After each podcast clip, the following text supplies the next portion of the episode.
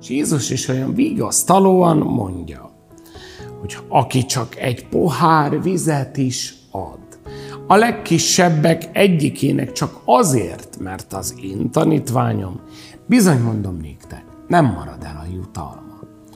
Nem nagy dolgokra kell gondolni. Jézus nem véletlenül ragad meg az egy pohár víznél.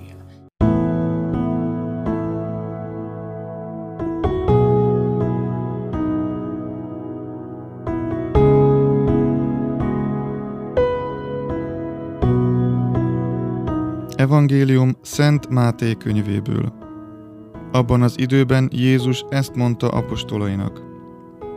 Aki apját vagy anyját jobban szereti, mint engem, nem méltó hozzám. Aki nem veszi föl a keresztjét, és nem követ engem, nem méltó hozzám. Aki megtalálja életét, elveszíti azt, de aki értem, elveszíti életét, megtalálja azt. Aki titeket befogad, engem fogad be és aki engem befogad, azt fogadja be, aki engem küldött. Aki befogadja a profétát, mert a proféta, az a proféta jutalmát kapja. És aki igazat befogadja, mert igaz, az az igaznak jutalmát kapja. S ha valaki csak egy pohár friss vizet ad is a legkisebbek egyikének, azért, mert az én tanítványom, bizony mondom nektek, nem marad el a jutalma. Ezek az evangélium igéi. Azt hiszem, testvérek, hogy Elizeus esete, amiről a királyok könyve beszámol, és aztán a Máté evangéliumából származó részlet nagyon is szoros összefüggésben van egymással. Olyan gyönyörű mind a kettő. Ahogy Elizeus kapcsán.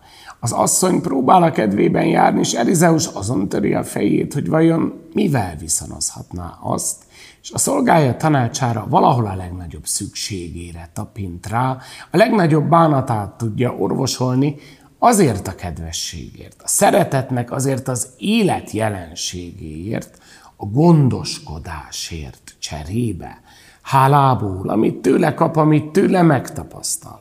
És Jézus is olyan vigasztalóan mondja, hogy aki csak egy pohár vizet is ad, a legkisebbek egyikének csak azért, mert az én tanítványom, bizony mondom néktek, nem marad el a jutalma. Nem nagy dolgokra kell gondolni. Jézus nem véletlenül ragad meg az egy pohár víznél.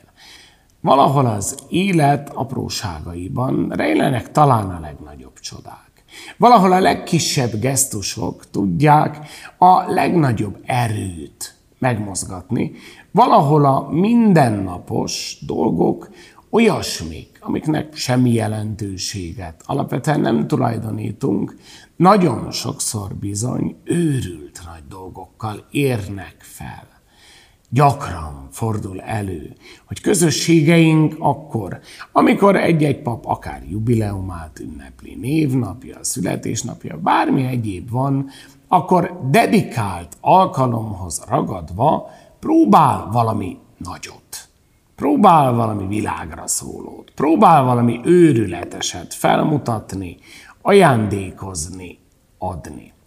Én azt hiszem, hogy ezeknél sokkal fontosabbak a mindennapok picin gesztusai, hogy rányítjuk-e egymásra az ajtót, hogy egyáltalán megkérdezzük-e tőle, hogy atya egyébként hogy van, miben tudnánk segíteni.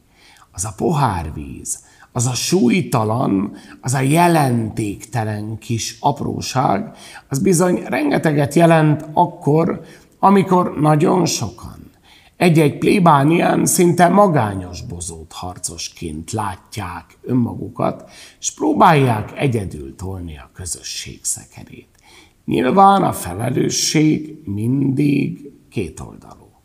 A pásztor fordul-e bizalommal a nyájához, hangsúlyozzuk -e eléggé azt, hogy az egyház mi vagyunk. Nem én, nem ti nem csak a szolgálattevők, nem csak a meghívottak, nem csak a szolgálati papság soraiban lévők.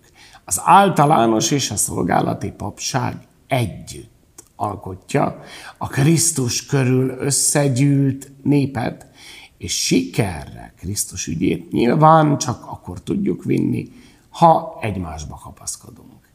Ennek záloga olyan sokszor csak ez az egy pohár víz.